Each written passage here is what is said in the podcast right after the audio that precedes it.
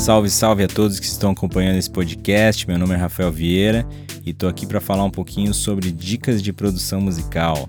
É isso aí, quero compartilhar com vocês algumas experiências que eu tive ao longo dos anos em relação à produção musical e coisas que considero importante dentro dos trabalhos que eu pude participar ao longo da minha trajetória. É, minha ideia aqui é trazer um ponto de vista para vocês de coisas que funcionam para mim e que pode te ajudar também. Vamos nessa. Vamos para esse último episódio. É, hoje em dia, muitos artistas estão abandonando aquela ideia de criar discos, né?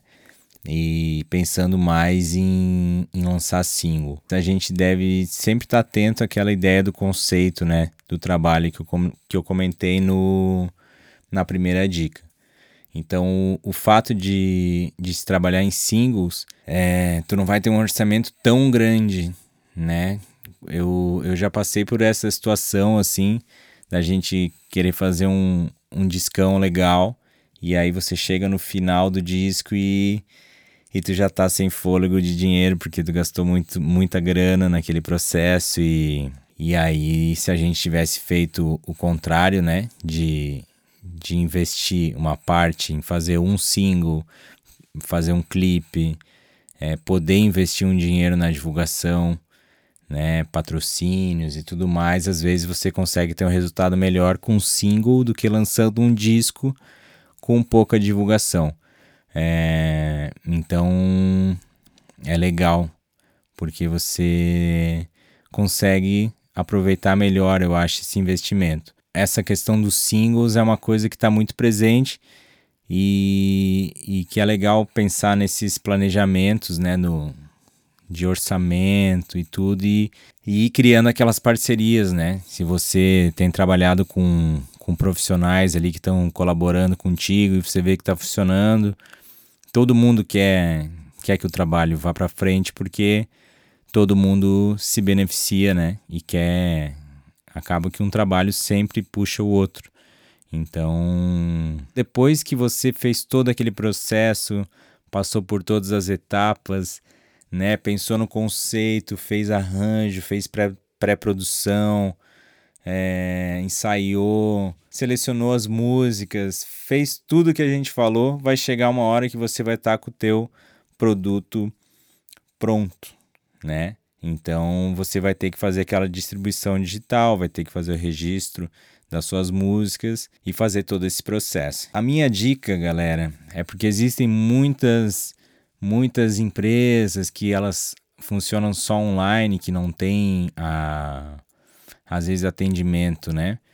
É, personalizado, assim, você não tem como ligar, tal. Então, eu indico sempre busque empresas que você possa passar a mão no telefone e, e falar com alguém de lá, né? Por mais às vezes pode ser uma empresa menor, tal, mas que a gente consiga ter contato com as pessoas, porque às vezes eu já passei por isso de, de não conseguir falar com uma distribuidora que estava fazendo é, a distribuição do, do meu trabalho. Então, por mais que a gente hoje vive né, nessa era digital, um contato humano é sempre bem-vindo, né? E ajuda nessa questão de ideias, porque duas cabeças sempre pensam melhor que uma e assim por diante. Então, sobre o registro de fonogramas, a gente tem disponível a Abramos e a UBC, que eu conheço que eu posso falar. É, então eles ficam à disposição para esses processos de registro. Na verdade, você que vai botar sempre os dados, vai criar, né? E esses programas são super simples e super intuitivos para se trabalhar, então não tem erro. É, sobre a distribuição digital, é, eu indico bastante a Trattori eu adoro o pessoal lá da, da Trator, eles sempre tratam super bem. É, mas também temos a One RPM, a CD Baby, Dito, Alta Fonte e entre outros que você pode estar tá, tá pesquisando.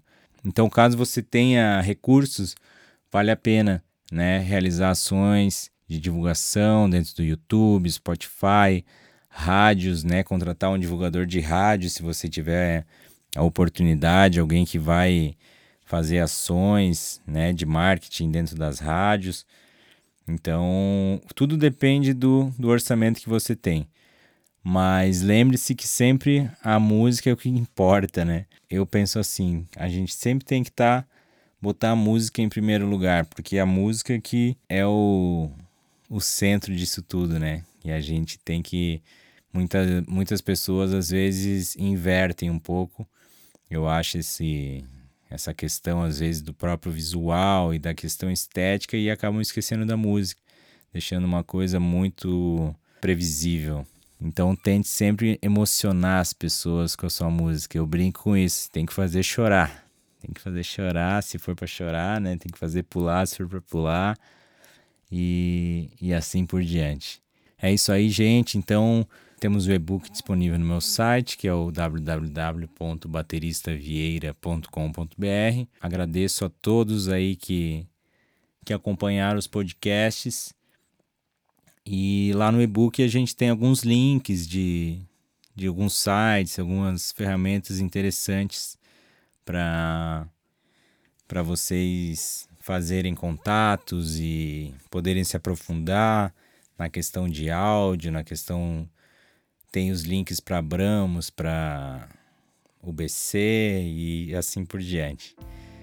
Um grande abraço a todos. Esse é um projeto viabilizado pela Lei Aldir Blanc e eu deixo aqui um grande abraço a todos e até a próxima.